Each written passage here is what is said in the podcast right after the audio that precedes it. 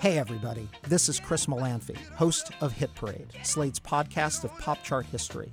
Welcome to The Bridge. In popular music, the bridge is a transition in the middle of a song. It's the section that contrasts with the verse and the chorus and gets you from point A to point B. We call these mini episodes of Hit Parade The Bridge because they serve the same function. It's also our little homage to James Brown, who, on his 1970 smash Get Up, I Feel Like Being a Sex Machine, utters what is probably the most famous reference to the bridge of a song ever. He literally takes you to the bridge. Get on up, get up, get on up, Bobby. Should I take him to the bridge? Go ahead. Take him on to the bridge. Take him to the bridge. Can I take him to the bridge? Take him to the bridge. Hit me now. Uh, I'm being joined at the mic today uh, by TJ Raphael, the senior producer of the Slate Podcast Network. Hello, TJ. Hey, Chris. How are you? I'm good. I'm so excited to be here. Thank you very much for joining us. Uh, so, this is now our second episode of these uh, mid month mini episodes. And uh, this is our opportunity to respond to some listener mail we've received, to talk about the prior episode, to give a little sneak preview of the next episode, and to do some trivia.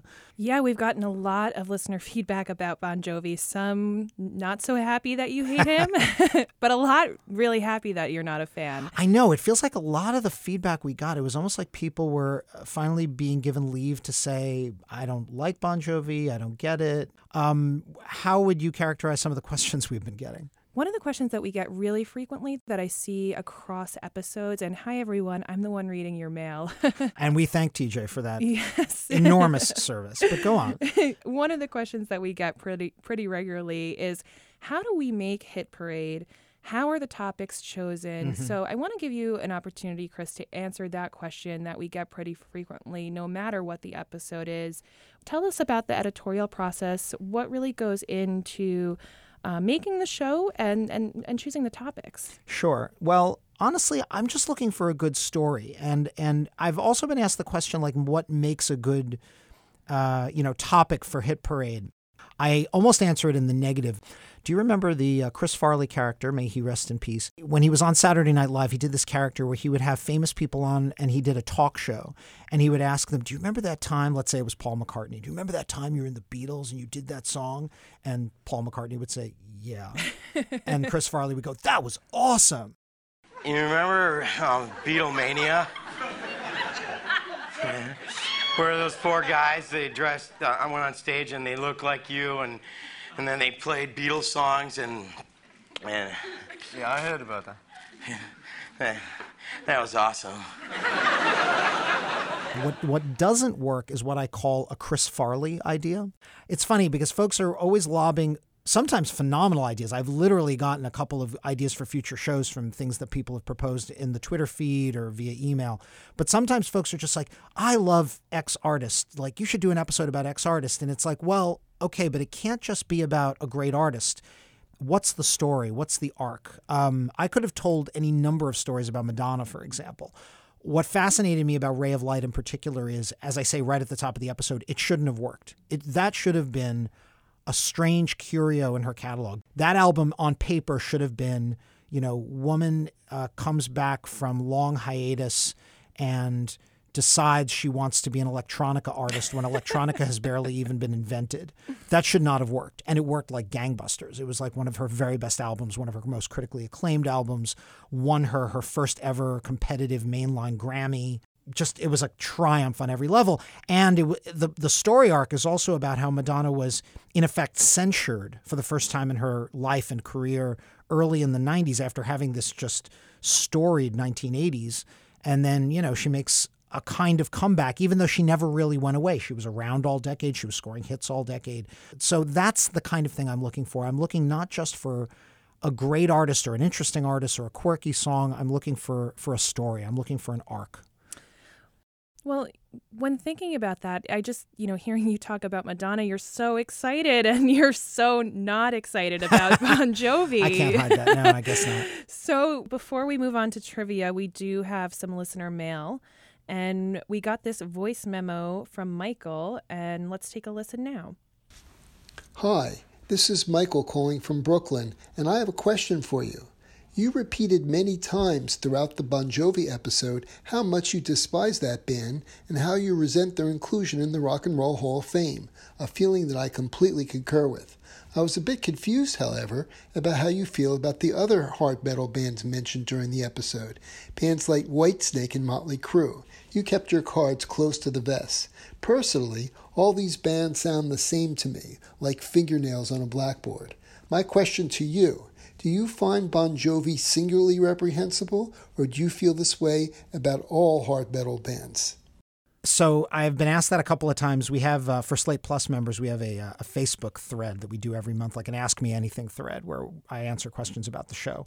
Yet another reason you should become a Slate Plus member, by the way.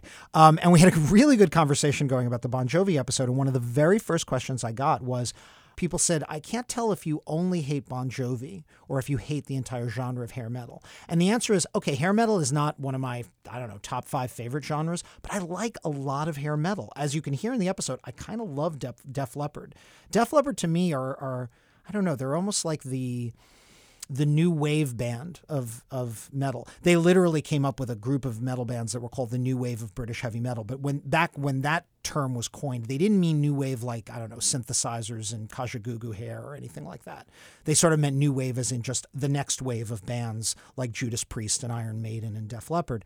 Um, but to me, they really were almost a synth pop new wave band that happened to play heavy metal. I mean those I say this as a compliment, not an insult. Those Def Leppard hits from the 80s are produced within an inch of their lives. I mean, those are heavily, heavily produced records. They are not down and dirty rock and roll at all. And that's kind of what I love about them. I mean, they're very, they're these, you know, Mutt Lange productions, Mutt Lange, their producer, that are very meticulous and um, synthy. And th- some of their songs, I, I, believe Rob Sheffield once compared their song Hysteria to The Cure. And he's not wrong, or, or, like orchestral maneuvers in the dark. They, they sound like they could be a British new wave band that happens to have decided that they're going to be a hair metal band. Um, so I love Def Leppard. I have loved individual songs by everybody from Motley Crue to Ratt to obviously Black Sabbath, dating all the way back to the 70s. So, no, I like a lot of hair metal. So, Chris, now we have trivia, right? We've got a contestant? We do indeed. Uh, we have a contestant on the line. And uh, just to remind everybody how we structure this, uh, this is really fun. There's a little bit of back and forth here. First, I ask our uh, contestant three trivia questions. One is themed around our most recent episode, the episode that's already out. And the next two are kind of a sneak preview of our next episode. So, three in total. And then our contestant turns the tables on me and tries to stump me with one trivia question. So, uh, joining me on the line for uh, the May episode of Hit Parade the Bridge is Amara. Uh, Amara, can you hear me? I can. Hello, Chris. Hi there. How are you? I'm good. Um, where are you calling from, if you don't mind me asking? I'm calling from Charlottesville, Virginia. You are also, I want to note for the folks out there, a Slate Plus member. And as we always do, we want to thank you for supporting the journalism we do. Uh, and before we begin the trivia, I'd like to remind everybody that while this episode of Hit Parade the Bridge is available to all Hit Parade subscribers, we are only opening our contestant hotline to Slate Plus members. So if you'd like to enter to play, just become a Slate Plus member. Uh, before we launch into the trivia, Amara, um, I assume you heard our most recent episode uh, about Bon Jovi and hair metal, yes? I did. Yeah. So I, I wouldn't say I'm a, a fan. I'm not a hater. I just feel like they're one of those bands that's in the wallpaper, and I just kind of grew up listening to them. So sure. I thought it was actually pretty funny to hear you kind of hate on Bon Jovi. I think it's great. I'm I'm glad you appreciated it, however however unusual the, the episode was. Uh, so, are you ready for some trivia? I am. Wonderful. Here we go. Question one. In the last episode of Hit Parade, I mentioned Bon Jovi's final top five hit, a ballad that reached number four in 1995 and spent more weeks on Billboard's Hot 100 than any Bon Jovi song ever. What was that final improbable smash? A. Living on a Prayer, B. Keep the Faith, or C. Always? B, keep the faith. I'm sorry. The correct answer was C, always.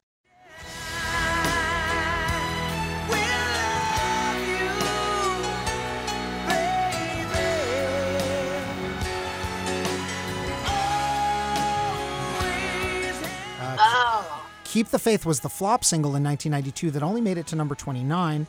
Always spent a stunning 32 weeks on the Hot 100, peaking in early 1995, longer than any of their 1980s hits.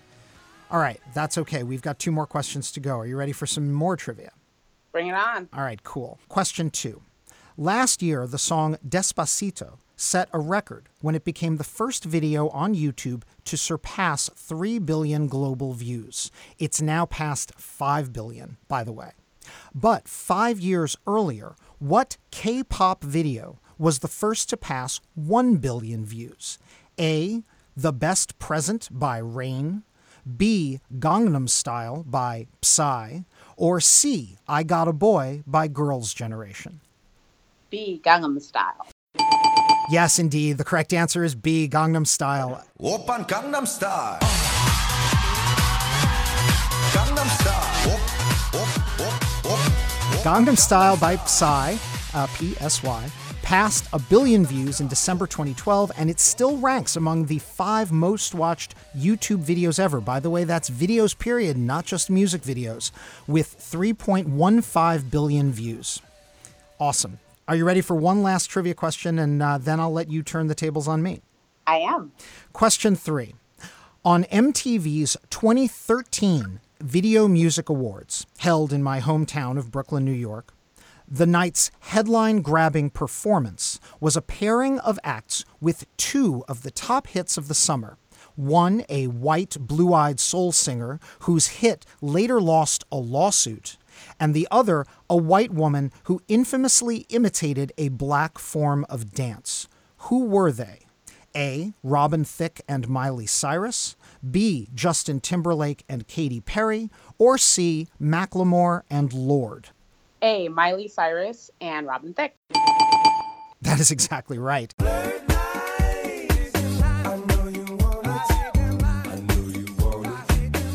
Robin Thicke performed his number one smash Blurred Lines, which was later successfully sued by the estate of the late Marvin Gaye for sounding too much like his earlier number one hit, Got to Give It Up, and Miley Cyrus, who accompanied her number two hit, We Can't Stop, with her attempt at twerking. That was awesome. You got two out of three. Way to go. Thanks. Now, I'm now going to give you the opportunity to turn the tables on me and see if you would like to try and stump me. Uh, do you have a question for me? I do. Bring it on. The last episode of Hit Parade focused on Bon Jovi and the group's Hall of Fame induction. Of the 323 inductees into the Rock and Roll Hall of Fame, only 45 are women. That's just 13.9%. Can you name the first three women or female acts to be inducted and the years they made it in? Oh, gosh. Um, all right. Well, the inductions, I believe, started in 1986. And so the first thing I'm trying to remember is who would have been inducted in the very first year.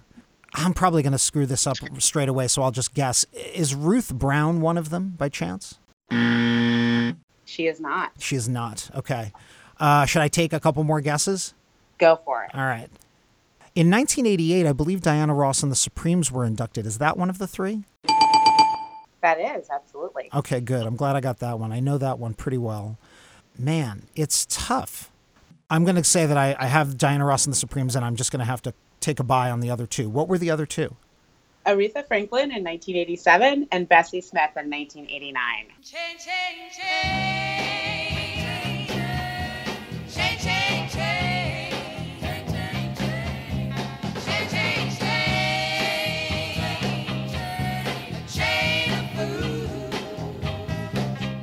I should have gotten Aretha. I'm kicking myself over Aretha.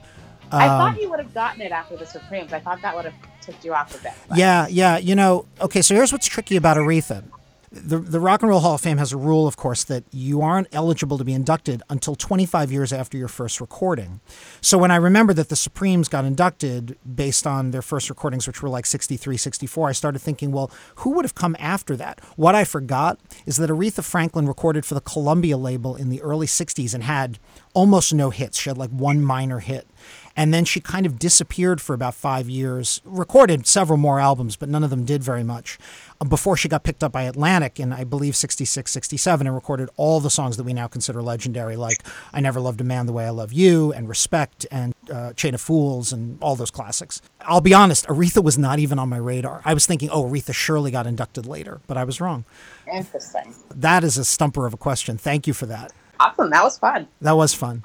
Your question brings up the pointed fact that not enough women have been inducted into the Rock and Roll Hall of Fame, which I wholeheartedly agree with. If you had your druthers, if you had uh, total freedom to induct somebody into the Rock and Roll Hall of Fame by fiat, uh, whom would you induct? Oh, that's such a good question. Is Whitney in? Whitney Houston is not in. In fact, to my knowledge, I don't even think the nominating committee has ever put her forward, which is kind of mind blowing. So that's a good That's mind candidate, blowing. She would be fantastic. right? Yeah. Yeah.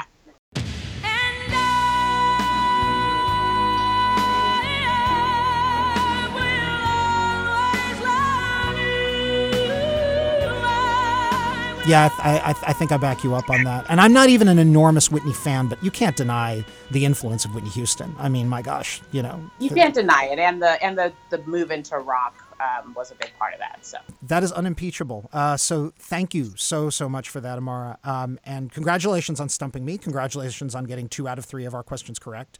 And uh, thank you so much for being a, a Slate Plus member and participating in our bridge episode. This was super fun. Thanks for doing it, and I hope you do more live shows. I missed the first one, but I would totally come to another one. Oh, wonderful! No, we would love to do more, and we're we're we're talking about it, uh, hoping to do more. Awesome. Well, thank you both. Oh man, Chris, Amara really got you there with that question, huh? I know. I know. I'm a little embarrassed, but I'm glad I at least got one out of the three because, man, that was a tough one. And I got completely befuddled by the Aretha answer. Anyway, no excuses. That was a good question. She got me. Well, yeah, I mean, uh, we asked her who she would induct into uh, the Hall of Fame. Which woman? What about you? Do you have anyone that you can think of off the top of your head? Ah, women in particular. Mm-hmm. I, I already voted for Kate Bush on this most recent Rock Hall ballot. I was delighted that they finally put her on the ballot. I think she is deeply influential.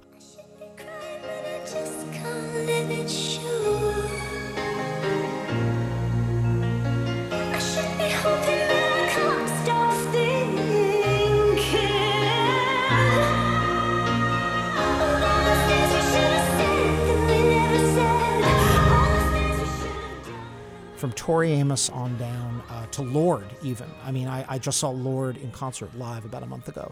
And there are so many moments, and I don't think Lorde is stealing anything or, or you know, just borrowing. Lorde does her own original thing. But she absolutely is indebted in her presentation to somebody like Kate Bush in terms of the art and the the depth of emotion and depth of feeling. Um, so yeah, gosh, I really want to see Kate Bush inducted. Uh, she's already been on the ballot once, but she needs to. They keep. They need to keep putting her back on that ballot until they vote her in. Awesome. Well, I know we have to wrap up soon, but do you want to tell everybody or give them a little taste about what's coming up in the next full length episode of Hit Parade? I'm really excited for this, and I want to let you tease everyone, but don't give too much away. Yeah, I don't want to give up too too much. Uh, I, I think uh, you can hear it in those last two questions that I just asked Amara uh, for our trivia round. Uh, basically, this is going to be the most modern episode of Hit Parade. Uh, we have thus far uh, themed episodes around everything from the 1950s and 60s all the way up to the 2000s. We had one episode where I talked about Kelly Clarkson's hit "Since You've Been Gone," which was a hit in early 2005 but we've never really, other than making quick references to hits from the 2010s, we've never done an episode that's sort of around the last decade of music. And this episode will mostly, not entirely, but mostly focus on the last, let's say, eight years of music, basically since the start of the 2010s. Uh, however, like so many of our episodes, I, if, if, you know, I'm sure regular listeners have noticed that I, I will often start in the present day, but then immediately shift back several decades. We will also be talking about the history of the charts and specifically the history of the music video. Um, so if you are a fan of early MTV, we're going to be talking a little bit about that uh, and comparing it to the charts of the 2010s. So hopefully folks will enjoy it. That's the music I grew up with. I can't wait. Awesome. awesome. Well, thank you so much. And I just want to remind everyone to please rate and review Hit Parade. It really helps everyone out there find the show, and we could really use your support. So please rate us, review us in Apple Podcasts or wherever you listen. And thanks so much. I'm TJ Raphael. And I'm Chris Molanphy. Thanks so much for joining us for this episode of Hit Parade The Bridge. We'll see you in a couple of weeks with our full length episode. In the meantime, keep on marching on the one.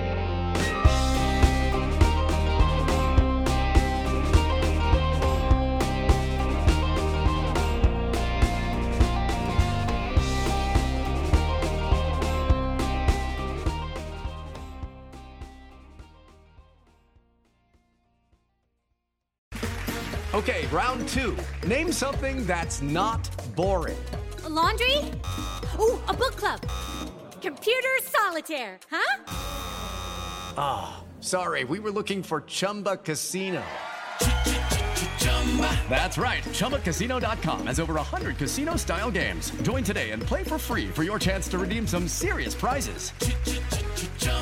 ChumbaCasino.com. No purchase necessary. Full prohibited by law. 18 plus terms and conditions apply. See website for details. Hi, this is Dahlia Lithwick, host of Slate's legal podcast, Amicus. If you're listening to this show, you might be interested in Amicus's live show that we're hosting in Washington, D.C. on Tuesday, May the 14th.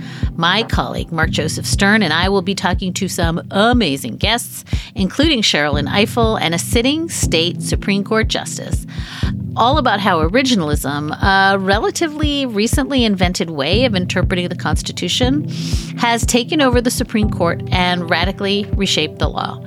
It's been doctrinal rocket fuel for the conservative legal movement and facilitated the rolling back of abortion rights, the expansion of gun rights, and the obliteration of the separation of church and state. And as another wildly consequential Supreme Court term careers to its end, the court's originalists are on a tear. But there's something you can do about it, and we hope you'll join us in DC on May 14th to explore the possible pathways out of the current situation. Go to slate.com slash amicus live for tickets.